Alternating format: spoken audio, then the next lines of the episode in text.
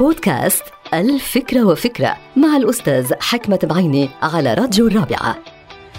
بيتأثر الإنسان إذا ما خسر شيء مهم أو فقد شخص عزيز على قلبه أو فشل في تحقيق هدف ما. ولكن الإنسان بيتأثر أكثر إذا فقد الشجاعة أو الثقة بالنفس لاستعادة ما خسر. وبناء على ذلك مثلا الضعفاء ضعفاء النفوس بيحزنوا أكثر من غيرهم بس يفقدوا شيئا ما أو يخسروا علاقة ما. كما يخاف الجبناء عادة أكثر على مصيرهم عندما يتعرضون لخسارة أو نكسة أو فشل ما.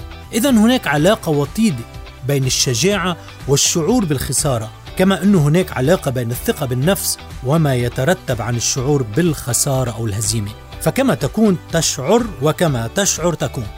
فإذا كنت ضعيف بدك تبقى راكع على الأرض ومطأطئ الرأس. وإذا كنت قوي فلن تستسلم وستبقى مرفوع الرأس قادرا على استعادة ما خسرت أو استبدال ما خسرت لتنطلق مجددا في مسيرة الحياة.